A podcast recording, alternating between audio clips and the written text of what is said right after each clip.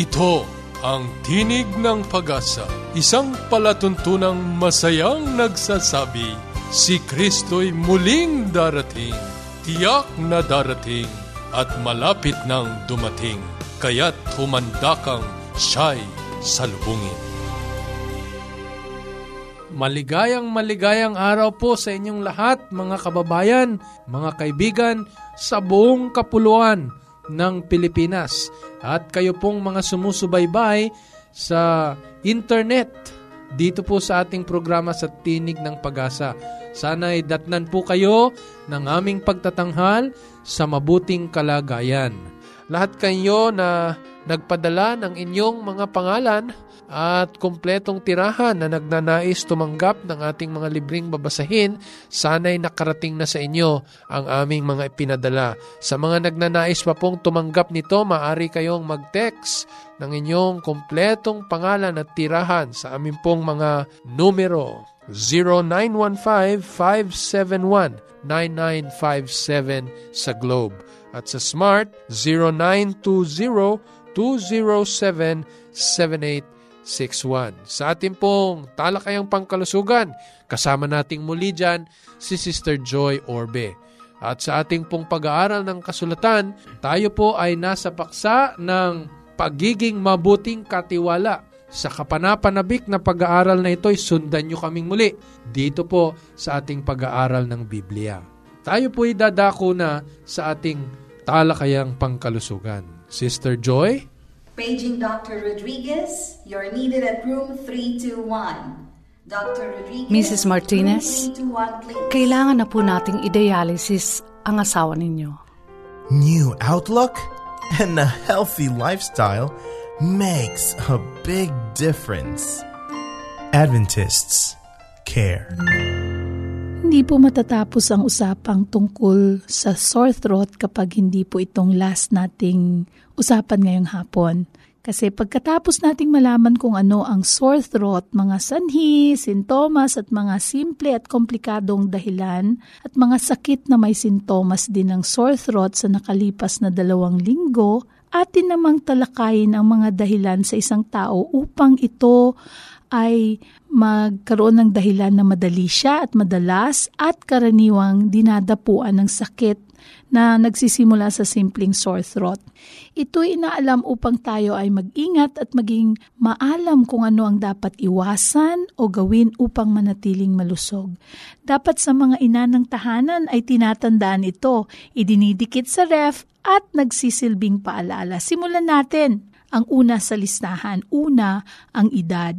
So sa mga bata po, mas mabilis silang nagkakaroon ng sore throat. Ang strep throat ang usual na nakikita sa mga bata at bacterial ito in nature. Kaya dapat po ingatan natin. Marahil yung mga kamay na ginagamit nila sa paglalaro hindi naghuhugas at hinahawak na lang sa pagkain ay nagiging dahilan ng mga ito yung mga hindi na nakikita na mikrobyo doon sa mga bagay-bagay na sinusubo na lang, lalo na sa mga babies.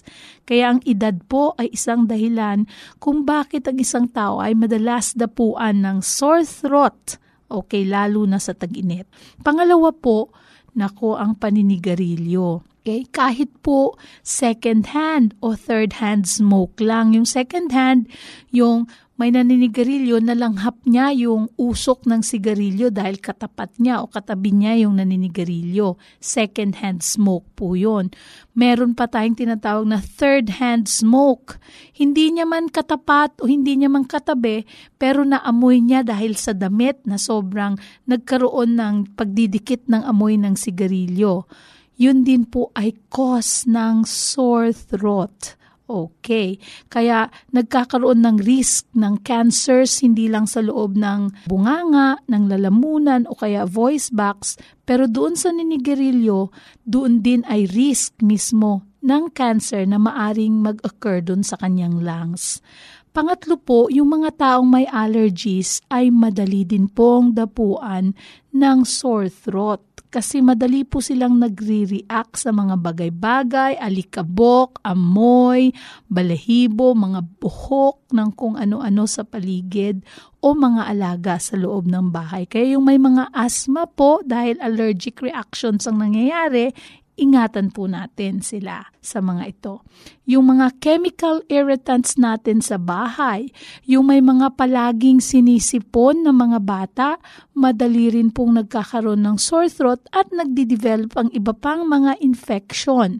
Dun sa mga kaibigan natin na naninirahan o nagtatrabaho sa mga sobrang saradong mga areas or offices, ito rin po ay maaring sanhi ng pagkakaroon o pagdi-develop o magiging biktima ng sore throat. At isa pa po kapag nasa mga pampublikong lugar naman tayo, ingatan din po natin yung mga paghahawak kung saan-saan, yung mga pag-aatsing at pag-uubo ng ibang tao. Nagkukos din ito ng initial na dahilan ng sore throat sa mga community centers, sa mga classroom, sa mga opisina, dun sa childcare, no?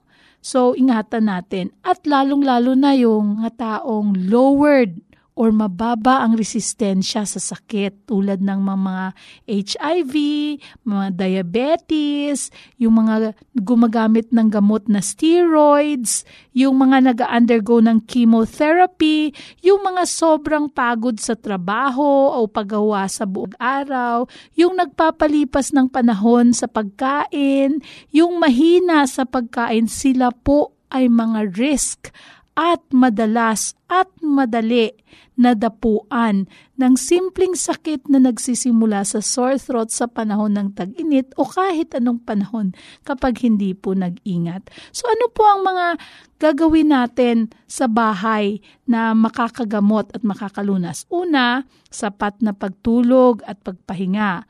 Pangalawa, uminom ng maraming tubig. Tapos kumain ng masustansyang pagkain.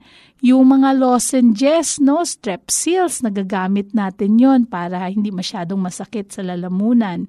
Iwasan din yung mga taong may ubo at may pangangate o pag-aatsing at gamutin ang sakit at lagnat ng mas maaga para hindi mag-complicate.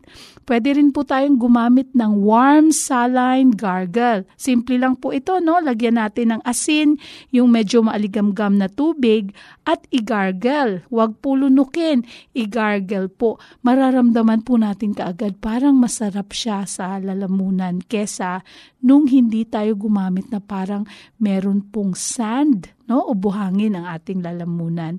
Ang iba po pong dapat natin gawin ay maghugas ng kamay, mag-iwas ng pagpahiram ng mga personal na gamit, gumamit ng panyo o kaya tissue paper kung sinisipon para isang singa lang matatapon ka agad. Paggamit ng hand sanitizer, panghugas sa kamay kung walang sabon at tubig. O di kaya wet wipes, pwede rin.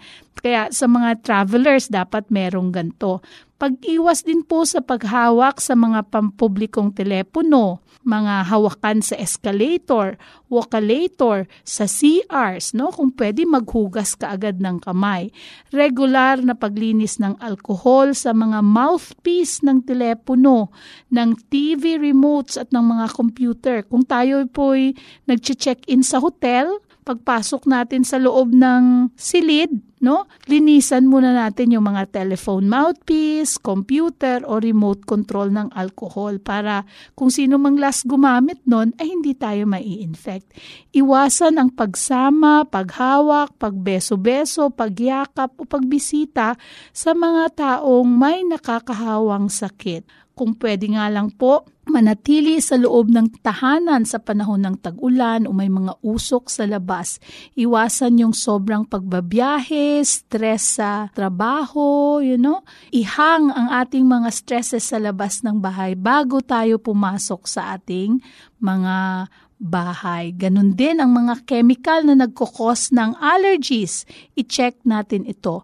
At kung kayo po ay naninigarilyo, sana po ay mangarap na makatigil para sa pansariling kapakanan, kapakanan ng iba na nasa paligid natin at kahit doon sa iba pang tao na nakuha lang sa amoy sa damit ang amoy ng sigarilyo na di lang masama sa lalamunan, kundi sa baga din. Ang aking panalangin ay tayong lahat ay dumanas ng kalusugang ideal upang ating matamo ang mga pangarap para sa ating mga mahal sa buhay at maging masaya ang ating pamumuhay. Kaya mga kaibigan, huwag po kayong magpaliban upang inyong marinig ang susunod na mga mahalagang paksa dito lang sa ating himpilan. Kaya kung meron po kayong mga katanungan, inyo pong i-text sa globe number 0915-571-9957 ang inyo pong lingkod, Joy Orbe. Hanggang sa muli. Ang lahat ng bakuna sa COVID-19 ay masusing dumaan sa mga pagsusuri at lahat ay makapagbibigay ng mataas na antas ng proteksyon laban sa pagkakaroon ng malubhang karamdaman at pagkamatay mula sa sakit. Kaya maaaring tanggapin ang anumang uri ng bakuna na ibinibigay kahit na ikaw ay nagkaroon na ng COVID-19.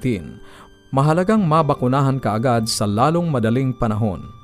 Sa ganitong paraan, mabilis nating mapatataas ang panlaban sa sakit sa ating mga pamayanan at makababalik na tayo sa ating normal na mga buhay.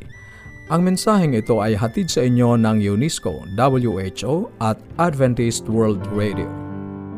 Maraming salamat muli, Sister Joy. Tayo po ay mag-aaral na ng kasulatan sa pagpapatuloy po natin sa paksa na ating pong nasimulan Kasama po natin sa pag-aaral na ito ang ating pong kaibigan, patnugot na si Pastor Modesto Adap. Nung nakalipas na sanlinggo, Pastor Adap, ay tinalakay po natin yung magiging pagsusulit natin sa Diyos kung tayo po ay hindi magiging mabuting katiwala. At pinagtibay po natin doon na inaasahan ng Panginoon mula sa banal na kasulatan ang ating pong tapat na pagiging katiwala. Ano pat pagka ito po hindi naganap sa ating buhay, nangangahulugang may namamagitan sa atin at sa ating banal na Diyos na nagnanais na ikaw at ako ay mabuting katiwala. Ngayon po, ay pag-uusapan po natin ito pong mga maling pananaw ng maraming mga tao tungkol po sa usapin ng pagiging katiwala. At nagpapasalamat po ako na ito po ay hihimay-mayin sa atin ni Pastor Adap. Pastor, ano po ba itong mga maling pananaw tungkol po sa pagiging katiwala?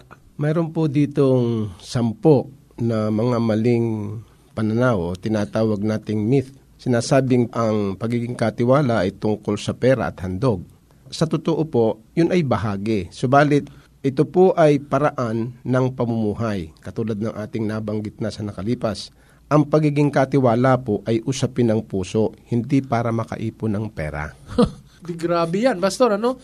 Gusto po nating idiin yan sapagkat maging sa mga mangangaral, sa iba't ibang mga pananampalataya o pagtuturo, eh ginagamit ang usapin ng pagiging katiwala upang makalikom ng mas maraming handog at ikapo na itinuturo. Ito pala'y myth o maling pananaw na ang pagiging katiwala ay tungkol lamang sa pera o handog. Alam mo kasi, kapag nabago ang puso, ay susunod yung pagkakaroon ng pera. Pero pagka doon ka nagdiretso, kapag ang iyo agad hinawakan ay bulsa, ay maihabla ka. Uh-huh. Pero pag ang puso ang iyong hinubog, ay galing sa puso ang pagkakaloob, ayan ay maganda. Yan ang panukala ng Diyos. Kaya ang pagiging katiwala ay usapin ng puso. Kaya nakapagbibigay tayo ng bukal sa ating puso ayon sa itinuturo ng Biblia, no? Yung maluwag sa ating puso sapagkat unang-una eh gustong gusto nating magbigay sapagkat yon ang ating ugnayan sa ating Panginoong Diyos. Mm-hmm. Uh, ang ikalawa dito na sinasabing katang isip ay pag-iipon ng pundo o pagpapalaki uh, ng pundo. Sa totoo po, ang pagiging katiwala ay espiritual na pangasiwa. Ito ay paghubog pa rin sa puso ng tao. Uh-huh. So, giving is not a question of means. It is always the question of the heart, sabi ng isang uh-huh. author. Uh-huh. Ang pagbibigay ay hindi usapin ng kung anong tinatangkilik mo, kundi kung ano ang kalagayan ng puso mo.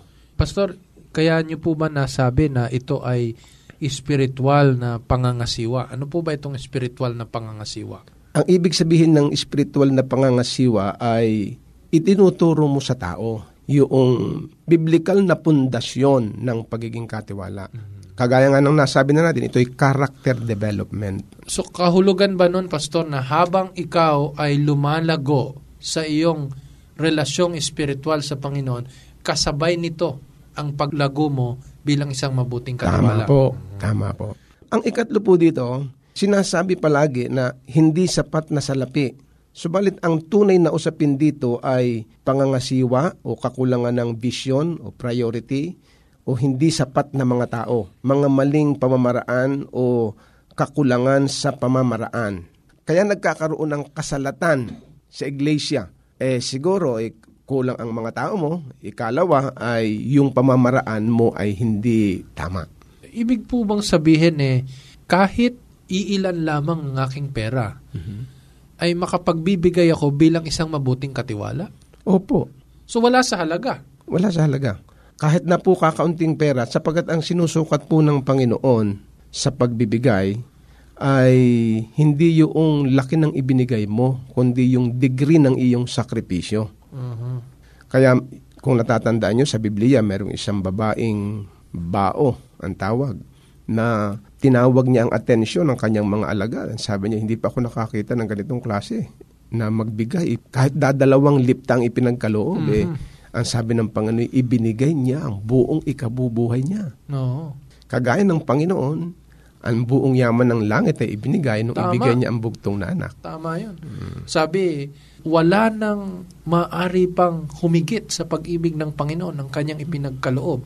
Ang kanyang bugtong na anak. Tama yun. Ayan. Eh siguro pala, Pastor, ano, kung maghahanda tayo ng ating mga handog, ng ating ikapo, maging sa ating pagbibigay sa maraming mga mabubuting gawa, eh hindi pala ito yung pagbibigay natin ng labis sa ating mga tinatanggap. Otherwise, sabi nga nila, ang ipinagkakaloob lang natin, eh, yung labis o hindi natin ginagamit. Madali kasing ipagkaloob yung damit na hindi mo na ginagamit Totoo yan. kaysa dun sa damit na ginagamit mo pa. Ang ibig sabihin, yung hindi masyadong mahalaga sa iyo ay madaling maipagkaloob. Wala doong nahuhubog na pag-uugali Oo, natin.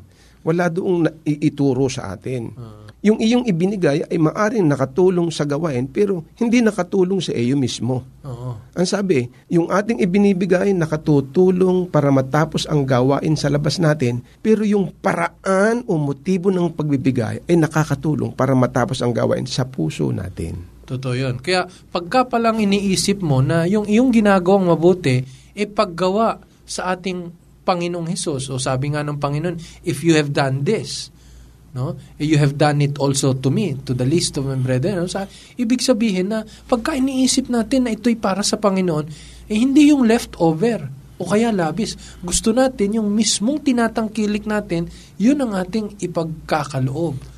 At alam mo, hindi yan madaling gawin. Ay hindi talaga, Pastor. Alam mo, kinakailangan yan ang pusong binago na Jesus bago natin Tumpak, magampanan. tumpak. Kaya ang pangunahin sa pag-aaral na ito ay matutunan nating ipabago kay Jesus ang ating puso or else hirap na hirap tayo sa ganyang mga hakbangin. At kapag ikay nahihirapan, siyempre ayaw mong mahirapan, iiwasan mo yung ganong klase ng Mm. mga gawain. Yun ang malaking problema. Kaya talaga sa puso nagsisimula. No? Correct. Pagka ang puso mo hindi konvertido no? At hindi mo na isuko sa Panginoon, magiging mahirap ang lahat ng mga susunod na pagbibigay sa pagiging katiwala. Tama. Kaya nga may sinasabi yung iba, when the heart is converted, your pocket is inverted. Yun, tama. Magandang salita yun. Ano? Totoo po yan kasi hindi iniinda eh. Hindi iniinda at kaligayahan niya pa ang siya'y nagkakaroon ng bahagi sa pagbibigay sa lalong higit sa mga mabubuting gawa. Hindi mo ba alam, Pastor, na may mga tao na may ibibigay pero hirap magbigay? Mm, mm. At meron namang mga taong ikabubuhay niyang ibibigay, naaalwanan pang magbigay. Mhm. Kaya ang pagbibigay ay palaging kondisyon ng puso. Napakaganda, Ayan. ano po. Kaya mga tagapakinig, ano po, sa tuwing merong panawagan na tayo po ay makisangkot sa mga gawang mabuti, eh wag naman sana yung mga pinaglumaan, pinagsawaan natin at para bang kagalakan pa natin at utang na loob ng tumatanggap, ayan, buti nga nagbigay pa ako. Pero yung pala'y dapat yung nagagamit pa natin na itinuturing natin na Panginoong Diyos, Panginoong Jesus ang tatanggap. Kung papaano tayo inaasahang maging mabuting katiwala, gayon din, mga kaibigan, ang dapat nating gawin. Sa ikapat, merong nagsasabi na ito'y isang kathang isip para masuportahan ng iglesia. Alam nyo, ang pag-iika po o ang pagbibigay, pagsamba sa Diyos, ang pag-iika po ay hindi para mag-ipon ng pera. Ito ay paraan ng pagsamba sa Diyos. Ang Diyos ang nagsusuporta sa pangangailangan ng iglesia. Ginagamit lamang tayo. Kasi alam mo, Pastor, sa ayaw mo sa gusto, eh, may dalawang bagay na nandito sa ating puso. Yung spirit of benevolence at spirit of selfishness. Yung dalawang yan ay nandyan. Mm. Nagpupunyagi yan. Nagpupunyagi yan. Eh kung alin dyan ang pinakakain mo ng wasdo, ay yun yan ang nananaig. Eh siguro hindi naman kalabisan kung sabihin ko sa iyong aming karanasan. Kami ay may dalawang aso. Mhm. Parihong lalaki, parihong matapang. Sa tuwing magpapakain ng aking tatay, nag-aaway sila. Eh di, sapagkat sila hindi naghihiwalay hanggang hindi talagang aawatin, so gumawa ng para ng aking ama. Sabi niya, po pwede ba na magbutusan tayo? Piliin ninyo kung alin ang gusto ninyo sa dalawang aso. So kaming mga ano, sapagkat maganda ang kulay nito, sa pinili namin, kaming mga anak niya. So sabi niya, buhat ngayon, ako ang magpapakain sa aso. So, siya lagi ang nagpapakain. Yung nagustuhan namin, yun ang kanyang pinakakain ng tama. At yung hindi namin nagustuhan, hindi niya pinakakain ng tama. Mhm. Eh di, dumating ang panahon na pag nag-away, talo na yung isa. Mhm. Nung matalo na yung isa, wala nang pag-aaway.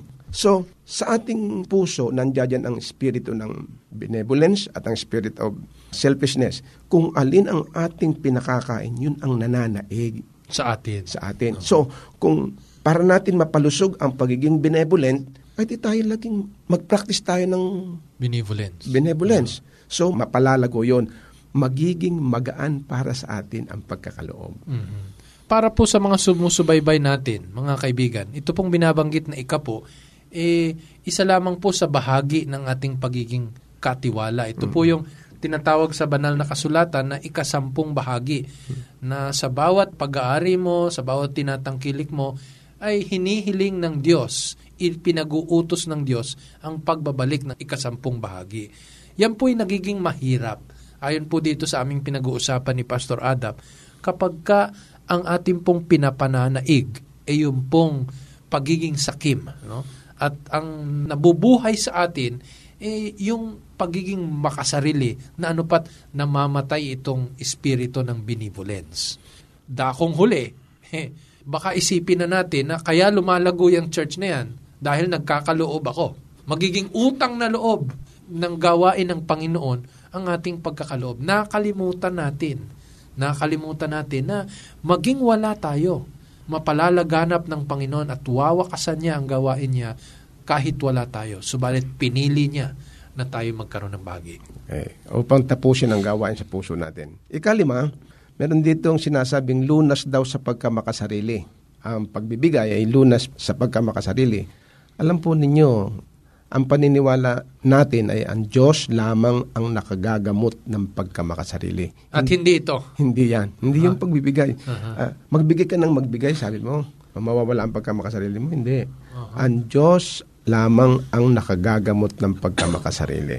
Ayan. So, tayo ay hinuhubog ng Panginoon para tayo lalong maging kagaya niyang mapagkaloob. So kahit na meron kang limampung taon, Pastor, na pagbibigay, kung wala ang Panginoon na bumabago ng ating likas, eh hindi tayo magiging palabigay na ayon sa kalooban ng Diyos. Tama po.